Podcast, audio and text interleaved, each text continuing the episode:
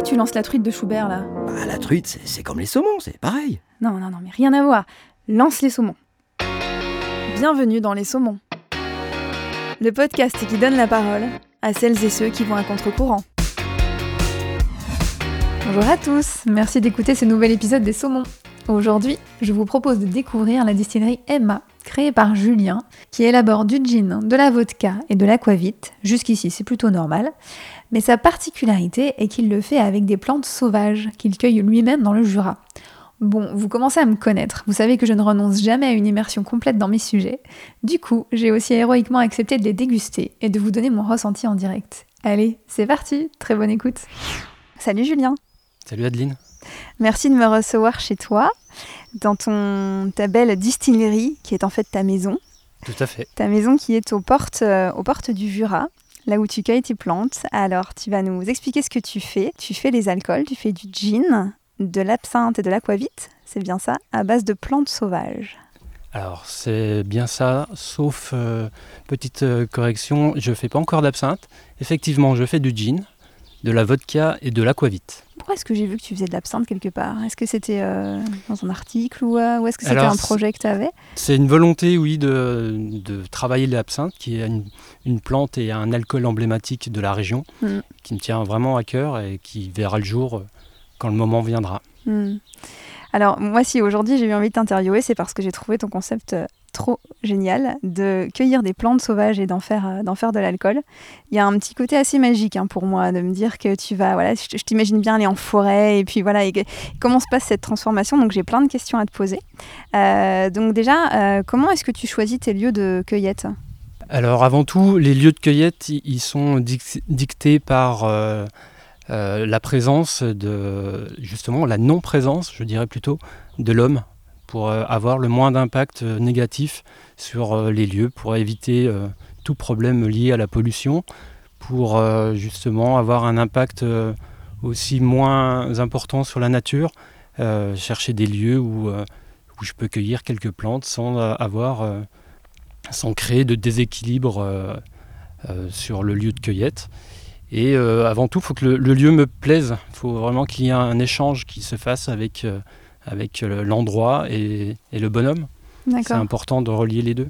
Oui, tu vas un petit peu à l'instinct aussi. En fait, faut que toi tu te sentes bien dans l'environnement et, et comme si ça influençait sur, euh, sur les plantes. Alors, Finalement. sans partir euh, sur les, des termes un petit peu magiques, mais euh, c'est vrai qu'il faut se sentir à l'aise sur le lieu de cueillette. Et le fait d'être en agriculture bio, je dois justifier de la non-présence également de, de produits polluants ou de quelque chose qui irait en- à l'encontre de, de, de cette, euh, de ce cahier des charges.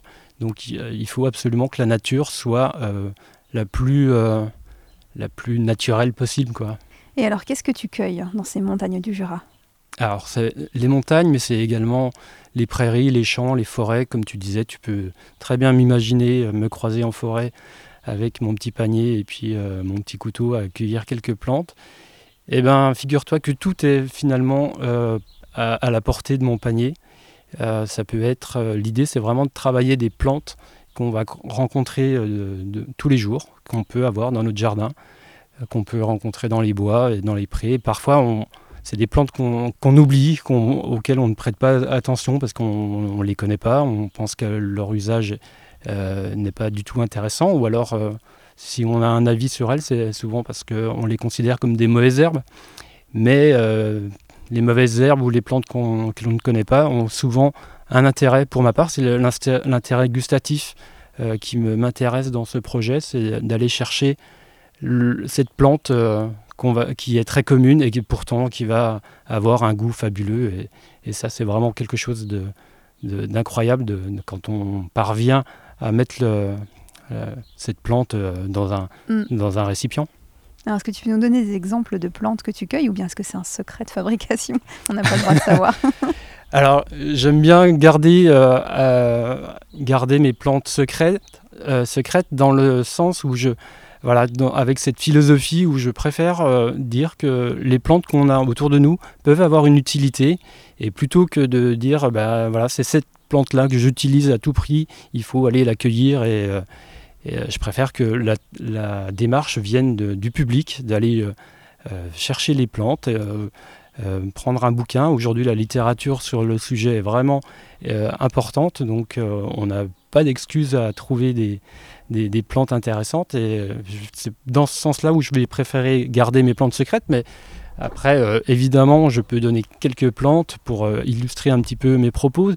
Euh, on peut euh, bien évidemment penser au plantain, à l'ortie, mhm. euh, au millepertuis, au cynorhodon.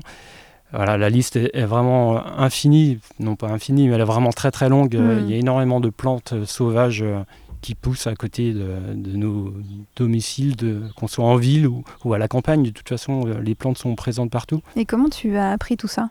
Parce que euh, ton métier de base n'est pas celui-ci. Tout à fait. c'est une reconversion. Donc, euh, est-ce que c'était une passion depuis toujours euh, Comment voilà Parce que moi, je, je, pourrais aller avec un panier hein, en forêt chercher des plantes, mais de là à pouvoir les sélectionner et, et savoir ce que j'en ferai après, il y, y, a un monde. Donc, comment tu as fait? Alors, pour commencer, j'ai, et, comme tu l'as mentionné, je, je mon projet actuel, c'est issu d'une reconversion professionnelle. J'ai suivi une formation au CFPPA de Montmoreau en plantes aromatiques et médicinales. Et euh, suite à cette formation, j'ai euh, j'ai appris beaucoup de choses sur, euh, évidemment sur les plantes et notamment sur les plantes sauvages qui, qui, nous sont proches. Donc une partie de mes connaissances proviennent de ces cours reçus au CFPPA et bien évidemment, comme je l'ai mentionné tout à l'heure, la, la littérature euh, sur le sujet est vraiment très, importante euh, pour euh, justement aller dans ce sens. Alors, une fois que tu as cueilli tes plantes, comment ça se passe? Quel est ton, ton procédé? Là encore, tu n'es pas obligé de dévoiler tous tes secrets, mais comment est-ce que l'on part d'une plante et que l'on arrive à une bouteille de gin? Alors, pour arriver de la plante à la bouteille, il se passe des quantités vraiment phénoménales de, de, tests. Euh, concrètement, je vais dans la nature cueillir quelques euh, poignées de, la plante euh, que je veux tester je fais une macération de cette plante avec euh, une quantité vraiment définie et un temps de macération également euh, défini. Je vais, en faire une mini distillation avec mon mini alambic. En résultat, j'aurai donc un petit distillat de cette plante. Et euh, à partir de là, je vais peaufiner le temps de macération, la quantité. Je vais agir sur ces paramètres-là pour définir si oui ou non je vais continuer de travailler avec cette plante et, ça, je vais le reproduire euh, sur, euh, pour, sur plusieurs plantes. Et ça va me permettre d'avoir un panel assez important de, de, distillats que je vais pouvoir rassembler pour, euh, pour écrire mes recettes. Et de cette manière-là, j'ai l'impression de travailler un petit peu comme un parfumeur. Je ne sais pas si c'est de mhm. cette manière-là qui, qui, procède réellement, mais en tout cas, c'est comme ça que je l'envisage. Je, je, travaille par assemblage pour la phase de création, d'écriture des recettes. Et euh, dès lors que la recette tient la route, je réunis à nouveau toutes mes euh, plantes pour euh, cette fois-ci en faire qu'une seule distillation. Et si l'essai est toujours concluant après cet ultime test, je vais passer à la phase de commercialisation où je vais passer sur un alambic professionnel. D'accord.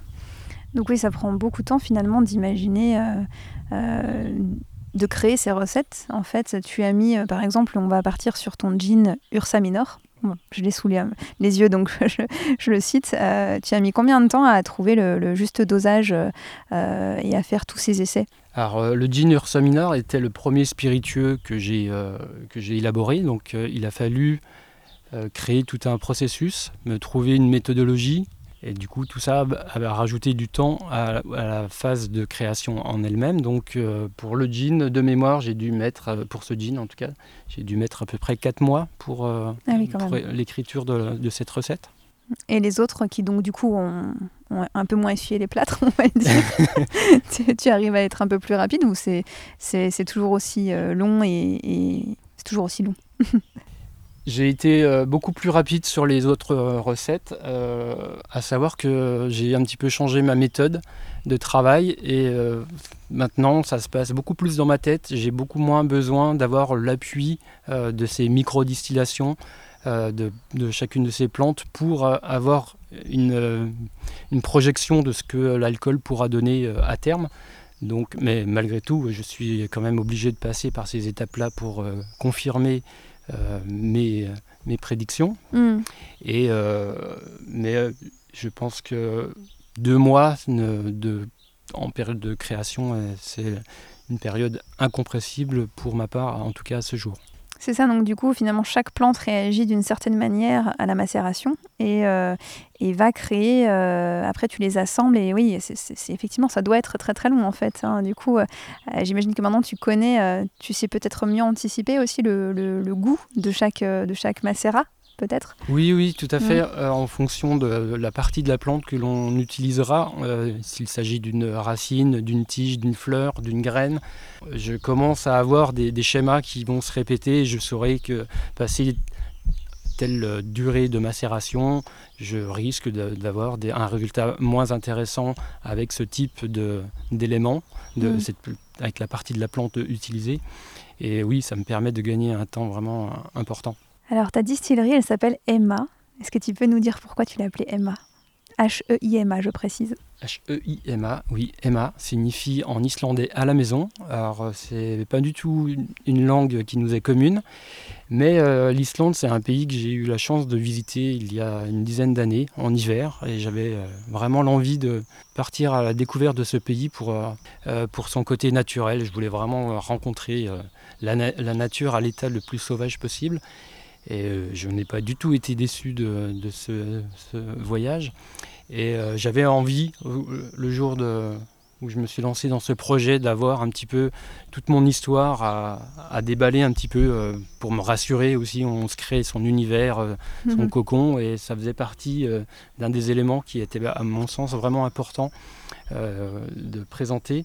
Et le côté à la maison, renvoie plusieurs choses, notamment le fait que euh, mon, atelier étant dans ma cuisine, vraiment tout se passe euh, à la maison.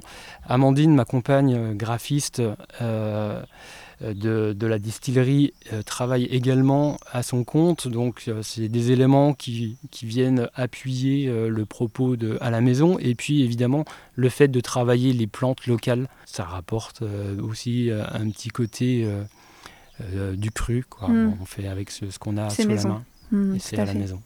Et c'est Amandine, donc ta, ta, compagne, qui fait tes très très très belles étiquettes. Aussi, on peut la féliciter au passage. Tout à fait. Chacun de tes alcools porte un nom de constellation. Oui, c'est ça. Voilà, ça c'est pareil, c'est un choix euh, que tu as fait parce que tu trouvais ça joli ou est-ce qu'il y a un sens, euh, un sens caché? Alors accessoirement, je, je, trouvais ça joli. le sens caché, je je ne l'ai pas trouvé, donc euh, je ne pense pas qu'on puisse trop gratter là-dessus. Mais c'est vraiment un univers aussi qui, m'intéresse. Euh, comme je te disais, on, amène un petit peu de son histoire dans un projet que, l'on porte. Donc euh, j'aime regarder les étoiles et j'ai trouvé intéressant de pouvoir cristalliser un alcool avec, avec la représentation d'un symbole, accessoirement une constellation. Moi, je peux te trouver un sens, hein, parce que du coup, les plantes sont aussi influencées euh, à la fois par la lune, les étoiles, euh, enfin tous les éléments. Donc, du coup, ça fait aussi, euh, ça peut faire aussi sens, tu Tout vois. à fait. C'est une piste. Aujourd'hui, tu as, combien de, tu as combien d'alcool dans ta, dans ta boutique, on va dire, dans, dans, ton catalogue? Alors, dans ma petite boutique actuellement, j'ai trois familles de spiritueux, à savoir donc le gin, la vodka et l'aquavite et au total cinq euh, recettes différentes. Je vais, euh, j'ai euh, deux recettes éphémères qui, qui sont une vodka et un gin. Recette éphémère signifie que je fais un batch, environ 300 bouteilles, 300 bouteilles, et dès lors que les stocks sont épuisés, eh ben, il faudra soit patienter l'année mm. prochaine si je décide de refaire cette, cette recette, ou soit Mm. espérer euh, retrouver une bouteille quelque part parce que ça sera vraiment une recette éphémère qui ne reverra pas le jour euh, de manière régulière. Il y a un côté très exclusif, hein, c'est sympa. C'est bien d'avoir les deux, d'avoir des, alcools que tu suis, et puis en même temps de pouvoir aussi créer comme ça quelque chose de, nouveau et d'éphémère, comme tu le dis, euh, pour, bah, pour inviter à ne, pas, trop attendre pour le goûter, cet alcool. Et alors, euh, ça se garde, euh, ça se garde longtemps ou il faut mieux les consommer euh, Je pense que pas comme le vin, ça se bonifie peut-être pas avec le temps. Comment, comment ça se consomme? Voilà, Du gin, de la vodka, de l'aquavite on ne va pas bonifier nos, nos, alcools en les conservant des années dans, hmm. dans nos bouteilles et puis dans, les, dans nos placards. c'est des, des, alcools qui peuvent se, se conserver très longtemps, il n'y a pas de souci. Mais c'est vrai qu'on ne va pas avoir quelque chose de plus goûtu avec le temps. Donc c'est à consommer assez vite finalement. Alors d'un point de vue commercial, oui, je te dirais que c'est quelque chose à consommer assez rapidement. Mais non, blague à part, c'est quelque chose qu'on va, dans l'idée qu'on va acquérir et puis déguster au, fur et à mesure de ses envies, prendre vraiment le temps. c'est absolument pas recommandé de, courir. boire de, l'alcool, vider les bouteilles Bien sûr. Et alors, tu les commercialises chez, euh, chez un certain nombre de cavistes, c'est ça, chez des professionnels. Euh, c'est toi qui t'occupes de la distribution, ça doit être un, un, gros travail, ça aussi? Oui, tout à fait. Euh, j'ai la chance de, de, porter toutes les casquettes. Certaines me vont mieux que, que d'autres, mais effectivement, le, la partie commercialisation, c'est moi-même qui, qui, qui, qui m'en occupe. Et c'est vrai c'était pas quelque chose auquel je me destinais euh, en me lançant dans ce projet, mais par la force des choses, on est bien obligé de le faire. Et euh, j'avoue que je prends vraiment du plaisir aussi à, parler de mes alcools avec des professionnels, à leur expliquer cette démarche qui est un petit peu, un petit peu différente. Et est-ce que l'on peut te passer des commandes en direct? Oui, tout à fait. J'ai euh, également un site internet qui me permet de faire des ventes soit en direct, soit euh, en envoi euh, avec euh, par, par, colis. Directement. Ton, site, on peut peut-être, je le mettrai en référence dans le mmh. descriptif du podcast, mais c'est si tu peux nous donner l'adresse comme ça déjà oralement, si les gens veulent aller voir. Alors le site c'est distillerie.ma.com. Ok, super. Alors on arrive au moment tant attendu où où je vais peut-être pouvoir les déguster, ces alcools. Donc je vais vous dire en direct ce que j'en pense. Et euh, alors du coup, on commence par quoi, euh, Julien? On commence par, euh, on commence par le gin? celui que tu veux en fait. Voilà, c'est toi qui dis en fait. Comment c'est toi qui sais finalement. tu es l'expert. eh ben écoute, nous allons commencer par le premier gin, qui, est, qui est donc le, le gin Ursa Minor. On ne fait pas comme s'il était 4 heures de l'après-midi. en plein soleil. en plein soleil. Alors déjà, il y a un parfum qui est incroyable. Alors le gin, c'est le genre d'alcool euh, qu'on qui arrache un petit peu hein, quand c'est du mauvais gin. Et là, en fait, on a quelque chose qui est, euh, qui est fort, qui, euh, qui, voilà, on sent que, on sent que c'est costaud, mais qui passe très très bien et qu'on peut presque boire pur. D'ailleurs, tu conseilles de le boire, de le boire comment? Plutôt quand même associé à, des, à quelque chose en cocktail? Non, non, comme tu l'as mentionné, c'est plutôt en tout cas pour ce gin, euh, quelque chose qui est vraiment conseillé d'être bu euh, pur. Mhm. Ou euh, si on veut vraiment faire un cocktail, on a quelque chose de très sympa à faire en utilisant des fleurs ou selon la, période, on peut mettre soit une fleur de violette ou, autre chose, ou sinon des, fruits rouges pour mhm. accompagner, faire quelque chose de un petit peu différent de ce qu'on peut rencontrer avec, avec les jeans. Mm. Et euh, effectivement, c'est un gin qui est très doux. La, la présence, euh, euh, le fait que j'utilise uniquement des plantes et pas des épices et des agrumes qu'on on va généralement le rencontrer dans les jeans, mm. apporte aussi beaucoup de douceur. Effectivement, c'est assez saisissant pour le coup. Et alors, bon, je ne vais pas abuser quand même et goûter toutes les bouteilles, mais peut-être qu'on peut essayer la vodka. Avec plaisir. c'est important que je puisse donner mon point de vue. Après tout, voilà si les gens veulent commander. Alors, euh, ensuite, nous avons deux vodkas. Euh, la vodka euh, Lyra, qui est à la prunelle sauvage, et la vodka Corona Borealis, qui, elle, est à la poire sauvage. Hmm, je serais assez tentée par la poire. La poire Oui. Alors, donc, cette vodka est en édition limitée, donc c'est ah. Une des deux recettes éphémères. Ne finis pas le verre. Hein. non, non. on peut dire quand même que tu me sers de tout petit, tout petit Je mets verre. Des tout petits verres, quand même. Dans un grand verre, mais un petit fond. Je voudrais pas entacher ma réputation. Ah, c'est pareil, c'est hyper doux. Euh, je pense que je n'ai jamais bu de vodka aussi bonne, honnêtement, aussi douce, aussi, euh, aussi ronde en bouche. Euh, et pareil, ça se passe de quoi que ce soit, en fait. Alors la vodka, par exemple, là, tu pourrais, tu suggères qu'on la, qu'on la consomme avec quoi?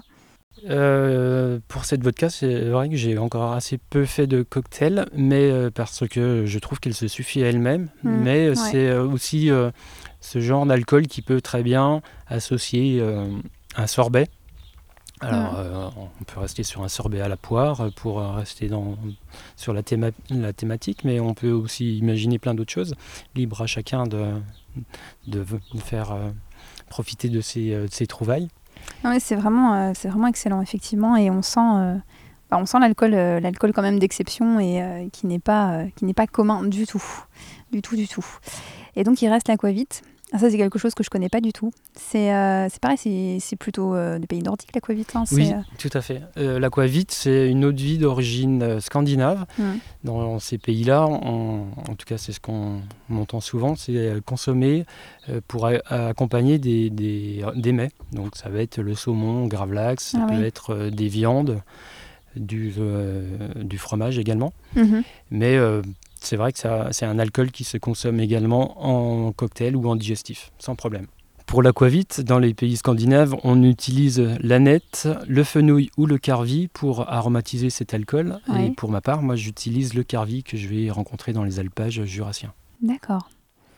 Bon, je vais lui goûter aussi. On se lance? Allez, on se lance. Oh, alors, le... ça, ça a un parfum incroyable déjà. En fait, ça sent la plante sauvage. En tout cas, ce que l'on peut se figurer comme mm-hmm. étant euh, de, l'ordre, c'est très, euh, très herbacé, effectivement. je me lance. Ah, eh ben, tu vois, je m'attendais à avoir quelque chose de très très fort et presque imbuvable, mais en fait, euh, bah, c'est pareil, ça passe tout seul. C'est très, c'est vraiment très agréable. Heureusement que tu me fais des tout petits verres, hein, parce que je pense pas que je pourrais repartir quand même. Parce qu'on est à quel degré là, quand même, d'alcool? On est à 46. 46, oh, une bagatelle. C'est une bagatelle. une bagatelle. Ouais, vraiment très très bon. Et c'est de loin celui qui a le plus. Euh, enfin, qui, évoque le plus la plante, en fait, quand on le boit, je trouve. C'est, euh, on, le sent, on le sent vraiment euh, assez fort, mais c'est très, c'est très agréable et délicat. À la fois, c'est fort et délicat en même temps. Donc, ouais, c'est de, de vraies prouesses. Donc, je, je valide. je valide la gamme. donc, oui, c'est aquavite. Tu peux l'imaginer accompagner un saumon, une truite, euh, des truites locales, hein, on en a mm. des très bonnes. Et puis euh, du hareng aussi, ça fonctionne très bien. Non, mais c'est super. Ah, bah, écoute, Julien, je te remercie pour cette super interview euh, slash dégustation. J'ai de la chance. J'ai de la chance, donc euh, bah, j'invite les, gens du coup euh, à soit se rendre euh, chez leur caviste, mais même plus exactement d'abord se rendre sur ton site internet parce que tous les commerces où tu es référencé sont en ligne. Et puis du coup, bah, à te passer aussi des commandes pour ceux qui voudraient tester. Profitez-en, il y a encore des bouteilles des éditions limitées. donc voilà, je vous, invite, je vous invite à découvrir tout ça. Merci beaucoup Julien. Merci Adeline. Je vous retrouve très vite pour un nouvel épisode des Saumons. Merci infiniment pour votre écoute. Si vous aimez ce podcast, vous pouvez vous abonner depuis votre plateforme d'écoute préférée et laisser un commentaire ou quelques étoiles. N'hésitez pas également à me suivre sur Instagram et Facebook avec les comptes Les Saumons Podcast, tout simplement. Merci et à très vite.